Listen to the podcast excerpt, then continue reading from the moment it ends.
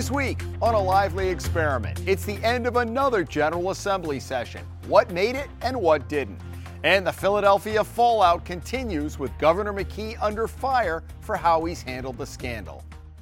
A Lively Experiment is generously underwritten by. Hi, I'm John Hazen White Jr. For over 30 years, A Lively Experiment has provided insight and analysis of the political issues that face Rhode Islanders. I'm a proud supporter of this great program in Rhode Island PBS. Joining us for the analysis, Sue Cienki, National Committee Woman and former Chairwoman for the Rhode Island Republican Party. Developer and former Providence Mayor Joe Paolino and political strategist Rob Horowitz. Welcome to this week's Lively. I'm Jim Hummel. It is great to have you with us. It is a familiar script every year. Nothing happens for months at the General Assembly. Then it's a chaotic scene when the leadership sets a date for adjournment. This year was no different as the session ended just after 1:30 Friday morning. Changes to the Policeman's Bill of Rights and disability pensions for firefighters with PTSD fell by the wayside, but a $14 billion budget passed. Sue, I'm still having a hard time. That number rolls around on my uh, lips. 14, 14 billion. It's too high.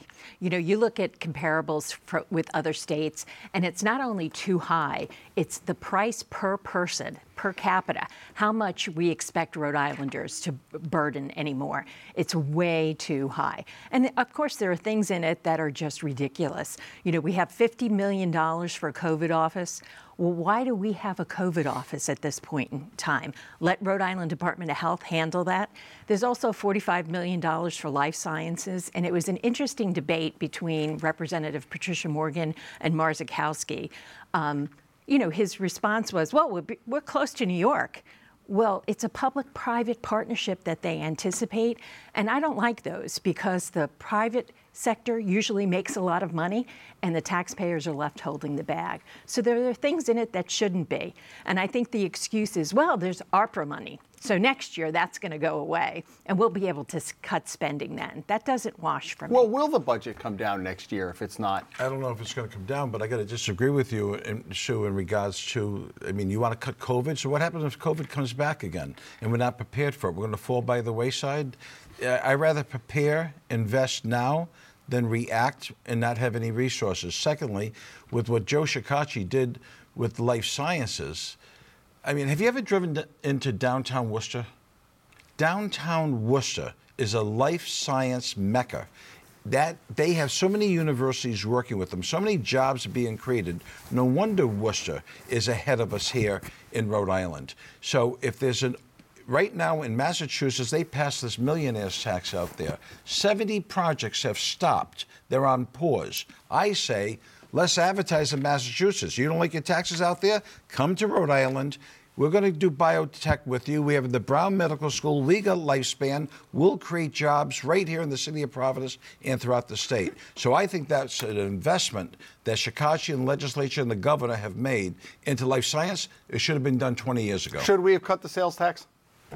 You know, yeah. Eh, look, if you cut sales tax, cut income tax, I want to cut everything. But, dramatic, but, but, but dramatically, I mean, not 0.15. But if you can't do it, you can't do it. I don't know enough about the intricacies of the budget and, and how they're trying it, so I don't want to be a Monday morning quarterback and say I know all the answers. I don't know all the answers. The sales tax is about 1.5 billion dollars a year of revenue. So say you cut it one percent, that's like that's a 250 million dollar hole and as Sue said, the one thing she said I agreed with her on is that the uh, federal money is going away. Um, and by the way, it was interesting to see that, that Republicans, your party actually supported the, the Shekarchi budget unless something changed last, last night. I think it was a, a wise budget. Most of the federal spending is, is in one-time spending, so it's, it's not build, building things into the budget. Clearly, we're going to have to tighten our belts over the next few years because there is going to be less federal funding. And in terms of the life sciences, if you're going to compete in economic development, if, if every state would unilaterally disarm, or we'd all disarm together, it would make sense. But if you're going to compete, there, there is some public spending that has to occur. What I like about this proposal is it's not company specific. It's trying to at least create the environment as Worcester has for a life, life sciences initiative. That was part of what, what the Innovation District was supposed to be about, and so far has yet to yield the promise. Perhaps you know, with, with this kind of effort at, at, a pretty modest level of spending in a $15 billion if, budget? If they build it, they will come. Uh, you've got to create an environment, I think, for people to come here and invest their money. We have poor schools. We've got to really take care of our educational system. You know, if we're going to spend money, let's spend money on education. Let's make sure our children can read. Um, let's advance and open up more charter schools.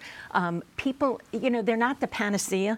You know, I will agree they're not everything that they're made up to be, but parents are dying for choice here. So let's make sure our educational system, you know, we do have great universities here Brown, PC, Providence.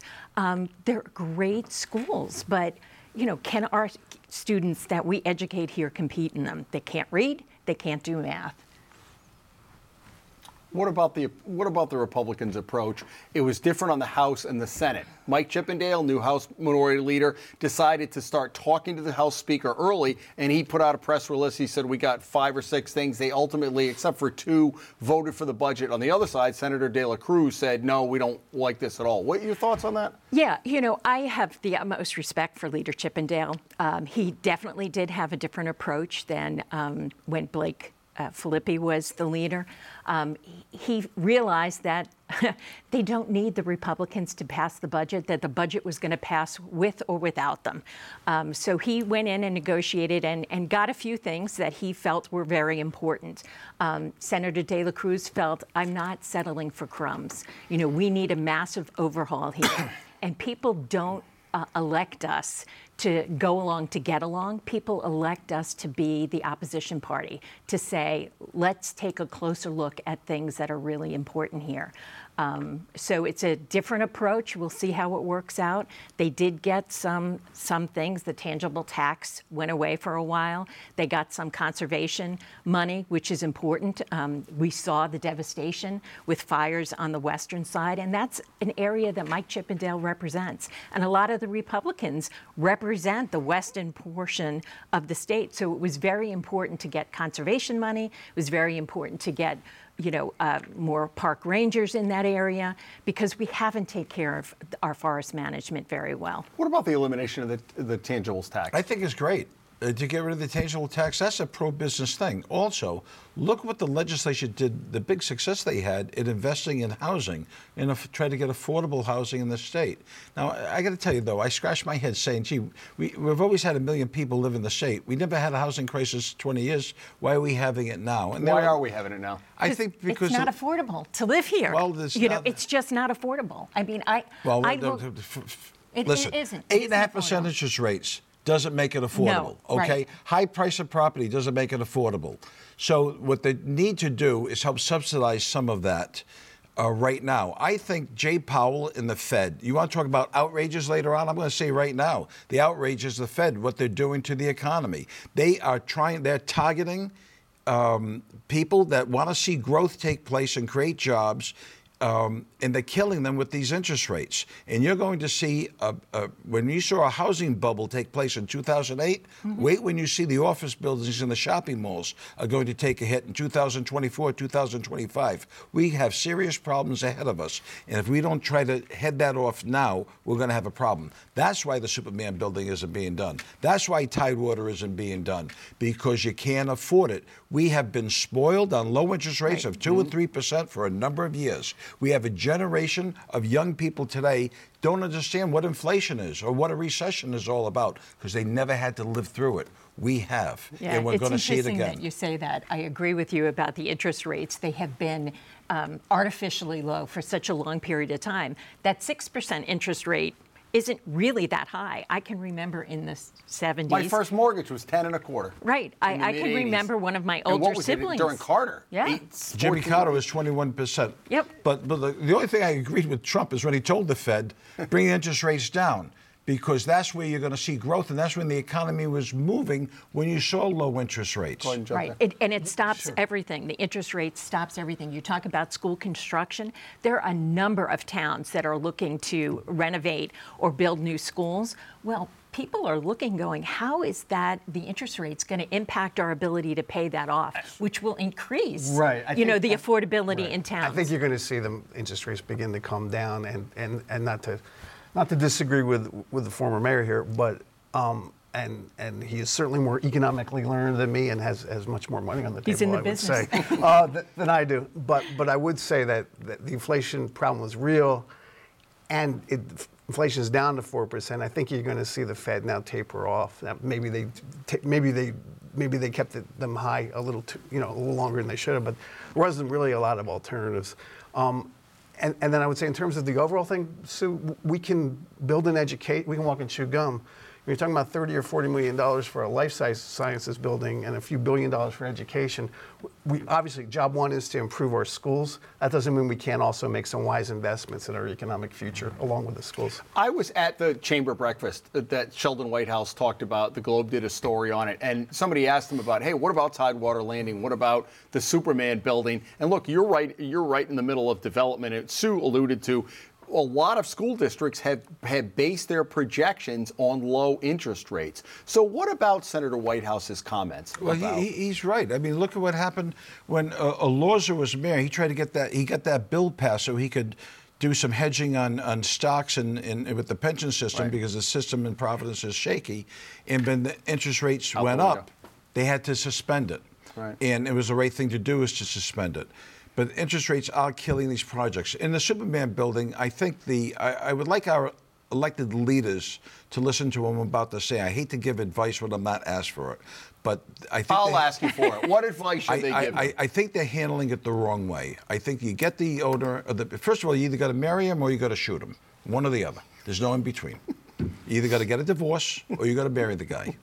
And you got to say to him, show me where your financing is and tell me what your gap is. And I want proof on paper, in writing, what commitment you have to do financing. I want to know who your contractor is and when you plan on starting. And just tell me what the gap is that needs to be filled. And instead, the guy came in. He said, I need this much money. They gave it to him. He never got the private financing. They did it opposite. It was bad. And I would put everybody in the room. I want the governor and the mayor and the developer and everybody in the room, lock the door. I'd have the cop outside the door. Nobody leaves until a deal is made that we know is going to happen. Would you allow people to go to the bathroom or eat? Maybe. All right. So, what do you think? About Tidewater Landing. Yeah, well, I think the it was a- Superman building, and then ultimately the ripple effect all of this is going to have locally. Yeah, it's going to have a huge impact locally. I mean, the Superman building is an iconic building up in Providence, and it's sitting vacant. So I don't disagree that it should be renovated. It, we should do something. But right, financing is going to be a big problem for all the developers. And Tidewater Landing, I. Someone didn't do their due diligence with that building and make sure that the financing was there and available and what the commitment was. I mean, the developer in that project is got a shaky background. I mean, nobody looked at that. He has a what background? Shaky. No, he doesn't. Shaky. I No, think he's been a very successful guy, but he's, he's successful. been too cautious. He's I, I wouldn't take a shot at him for, for being shaky or shady or anything else. He's been very successful. He's got good investors, but I think the state needs to grab the ball, put everybody in a room, and just try to pound a deal. Housing is critical, and I think that maybe they take a book out of Bruce Sundlun's administration, and that is when the Omni Hotel was built. Back then, it was the Westin. Quite frankly, the state backed all the bonds in that, mm. okay? And the state did well on it when they sold it to the private sector. The state may have to get behind the bonds on the Superman building, and maybe the city also. And that's it's not a Studio 38. You got real estate, you have substance, you have equity, you have property, and that's a, and right now housing being so needed, that may be the way to get interest rates down to make it work. Go ahead, I- Yeah, I, I think the, the problem with Superman building, I think also initially, even before some of this, is when the original deal was cut, the experts that looked at it said there's not enough money, and there was always a sort of sense that they were going to come back, that the developers are going to come back for more money. So part of it is is um, putting the sometimes there's unforeseeable events, but some of it is, is let's get the real costs to the taxpayer in the first deal and not and not be making three or four other deals. I, at this point, I, I think that, you know J- Joe's made some sensible suggestions about how to go to forward. I'm more encouraged about the Pawtucket project, and and um, Johnson's commitment to it's pretty evident because they're going to start playing at Bryant. At Bryant, the team. So, so Right, he's and the, clearly and, the, and the work is still and still the work's going on. So that one I'm much more optimistic about. I, I, think the initial plan for Tidewater, I, I will say this, it, the comprehensive plan of housing and marketing and retail and, and a that soccer got put stadium. Out the, that got and that put got put out. Side, I think yeah. that that was not a bad idea because you do need more housing, more affordable housing, and that plan was great. But to skinny it down just to have uh, a soccer stadium and I'm going to say, I was a soccer player. I love soccer, but I am not going up to Pawtucket just for well, that. because you live all the way down in East Greenwich. I know, that's it's a pretty too far. long. It's a pretty long drive. it's almost out of state. I'm, I'm not that much in disagreement with you about that, but I don't know enough about the project. I know a lot about the Superman building. Before we move on, there are a couple of things that went by the wayside, as we had alluded to at the beginning. The long talked about uh, tweaks to the Officers' Bill of Rights, the Policeman's Bill of Rights, and there's PTSD for firefighters, which we've talked about in the past. We've all followed the legislature. What drives me nuts is is that all of a sudden it's only June 15th. It's not even the end of June. The speaker says this is it. We got to be done tonight. And I'm not sure that that bill would have gotten over the finish line, but I don't know what this artificial deadline is that once the budget passes, it's almost like the drain opens up. There was some good legislation up there, Rob, that got left on the table that if they'd had maybe another week or even a couple of days might have gone through. I think that's fair. On the other hand, deadlines concentrate the mind, so you wonder if, if it would have. And, and in the case of. But what were the, they doing in February, March, April, Agreed. May? The, the dirty little secret and not so kept, well kept secret is they trade chits on the budget. But why can't they do important stuff like they did the truck tolls, whether you agree with that or not? That was done in February. Why can't they do Policeman's Bill of Rights I, in April? I think I think you're right about that. Um, it, it, but it's not. And again, I'm not trying to defend it. I think you're right. It's it's how every legislator, including the federal legislature, look, look, look what happened on the default. It takes to the last minute. I, I, do think that, that that we dodged a bullet on the fireman's bill as much as PTSD is Mm. real, and and the um, fire, firefighters do courageous work. It's just a recipe to go back to the back to the future or back to the bad bad old days, and and have unaffordable pensions again. So, so I think that was good. Policeman Bill of Rights is always going to be tricky. I don't know if another two, three weeks you're really going to be able to hammer it out. You've had a lot of uh, when you were president of East Providence, uh, East Providence, East Greenwich Town Council. I you, moved. you had a lot of uh, interaction with firefighters, so you've been keeping a track of that bill. I've been keeping track of the bill, and you're right. I think it could be a recipe for disaster. We've seen it uh, pass in some other states, and it just becomes a recipe for disaster. As far as LEOBOR goes, yeah, I, I'm a firm believer that that should be changed in some way. But what we've seen is the leadership lets bills go that they really want to happen, and other things they are trading back and forth. Um, I think government is all about compromise. You know, when you put things in, I think that there was some good compromise on the LEOBOR bill that never saw the light of day. And it was a chamber thing. The Senate was driving Yeah. it, and the House at the end of the day didn't. Did you have issues when you were mayor with Policeman's Bill of Rights? I think they should be tweaking the policeman's bill of rights. Look, I'm pro cop. We're all pro cop. We should be, anyways. But I'm also pro citizen. And when there's a problem there, if you need to have some eh, to discipline, you need to be able to take action quickly. The policeman's bill of rights sometimes gets in the way of, of disciplining that officer.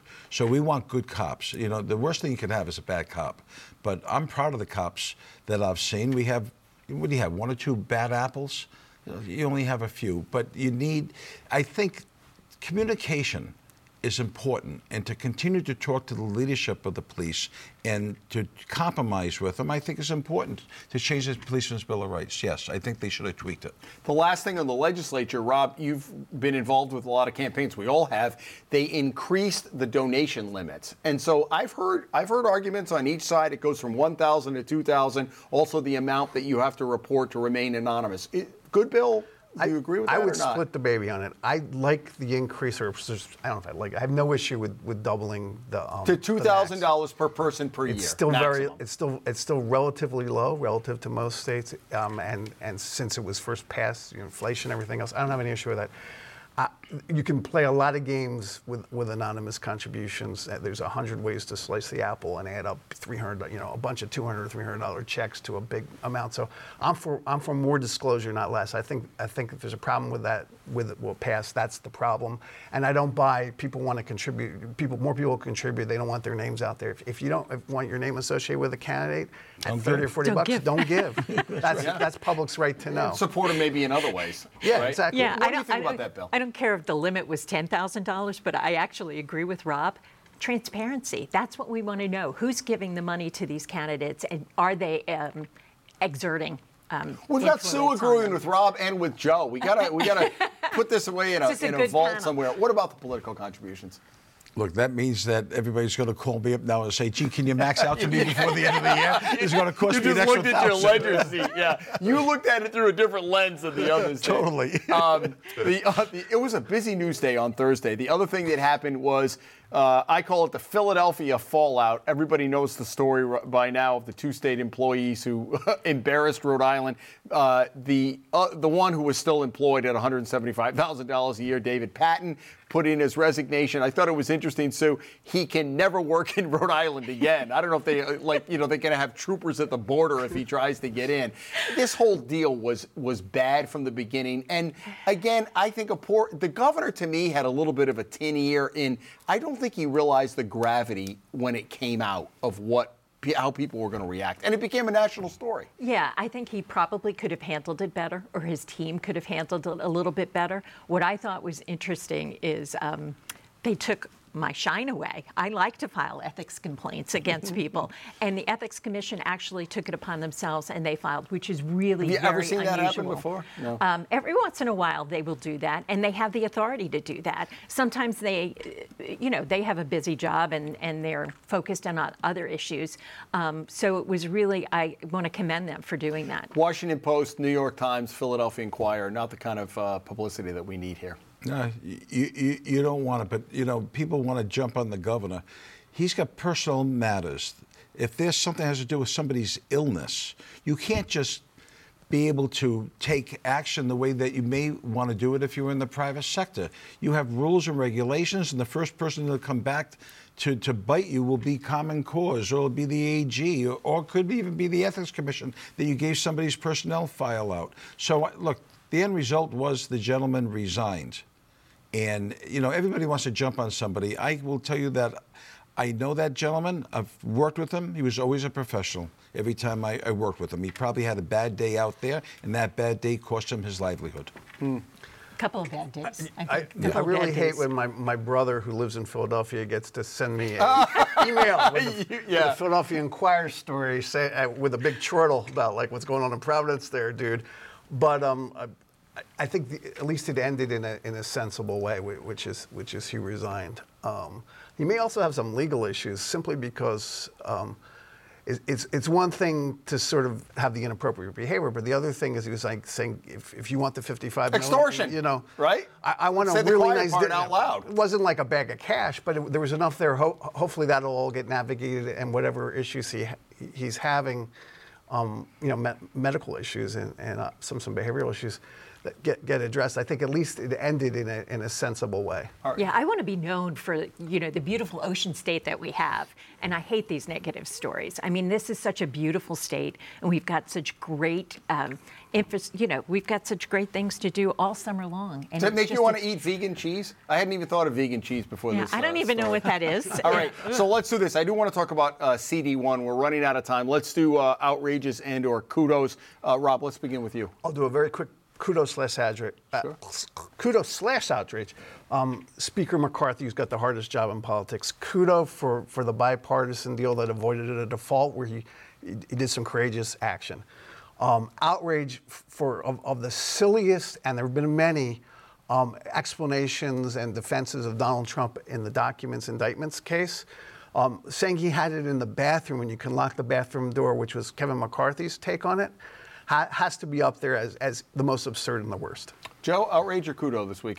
Well, I'm going to congratulate the legislature and the governor in regards to what they did with the legislative session with the life science. I think that's a game changer for business in the state. We have to build off our strength, and it's eds and meds, and it's the right direction to go in. Um, I don't like the Fed, what the Fed's doing with interest rates. They're stopping progress. They, they're going to put people out of work. They're going to stop construction. They're going, and it's so important for us here in Rhode Island. You know, we're always the first one in a recession, last one out of a recession. We have to try to take the ball sometimes and drive it ourselves. And uh, I think the Fed's doing everything they can. Uh, yeah, they don't want to have inflation, but I think they're going overboard with these high interest rates. So, what do you have? So kudos. I'd like to wish the three gentlemen on the panel a, a happy Father's Day. So Thank you. Good luck Thank to you you. for that. Um, have enjoy the day. I hope you get to spend it on your boat doing We're going to be inside with an umbrella, right? The You way- might be inside. I wish the weather was better. Um, the outrage was, you know, the Pride event at the White House. I think that the actors there uh, overstepped. You know, it is a hallowed ground, the White House, and it belongs to all of us. But the the way that they behaved was simply outrageous. Well, what did they do? Uh, there was some removing of Yeah, clothing and there was some nudity and and uh, At the White House? At Yeah. the White House. yeah. Not good. Uh, Good. yeah, another another source of agreement over here. Uh, we have we have two and a half minutes left. CD one. This has been no the the filing deadline's a couple of weeks away. It's been a snooze fest, maybe because you have 17 people to keep track of. What do you think as you see this race? It's going to be interesting. These next one's filing. Uh, two, two weeks. End away. of Two June, weeks. early July. Yep. Keep your eye on what Joe Shekarchi's going to be doing. You think he's going to jump in? And if he gets in, I don't know if he, personally, I hope he doesn't because I think the state needs him here in Rhode Island as Speaker. I think he's done an outstanding job. But I'm sure for the next two weeks, the legislature's behind him. I'm sure he's going to be giving us some thought. If he does, that whole race changes. Your- well, it changed substantially when he said he wasn't going Right, to run. because the Then you had- floodgates come You in, had 15. and what he's are we got a up lot of to? money. Yeah, 15, 17. uh, completely changes. Your the race if he successor gets said in. that he has somebody close. Do you, Yes, Do you have any inside intel that you want to tell Um, me or not? It's actually Gerry Leonard. He's filed okay. his FEC. Oh, he He'll did? probably make a formal announcement sometime in um, July. But he's out there uh, now. He has the ability to raise money. But it's going to come down to, I think, on the Democratic side, who has name recognition. You see that Sabina Matos, of course, polled higher than anybody else, and that's an Those were her internal polls. Well, sh- certainly, but 43% of the people are undecided because there's too many people in. So who has the name recognition? Her, Aaron Regunberg. They have name recognition. and Joe. Shekarchi. I- And Sue- well, Joe Sue, would. I think that's a, an, actually an acute analysis of the Democratic primary. um, but I, and I think I pay attention. yes, you do. I, I think Sabina's poll was her internal poll, but it's probably about where it is. But, but at, and the fa- fact you put it out is interesting because, as, as Sue said, Mr. and Mrs. Undecideds. um, lap in the Win. field.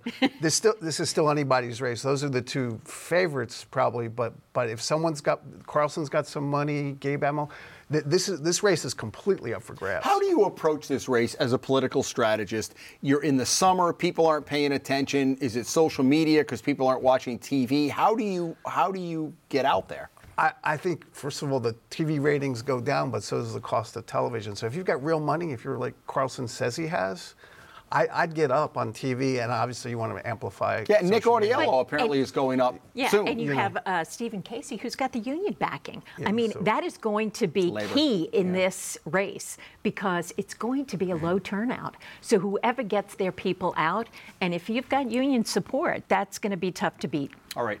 Okay, that is all the time we have. Joe and Sue and Rob, we appreciate you coming in. Folks, it's going to take the next couple of weeks to figure out exactly what the General Assembly did on the last night. We will be here for the full analysis, so stick with us in the coming weeks. If you don't catch us Friday at 7 or Sunday at noon, we archive all of our shows at ripbs.org slash lively. We hope you have a great week and join us back here next week as the Lively Experiment continues.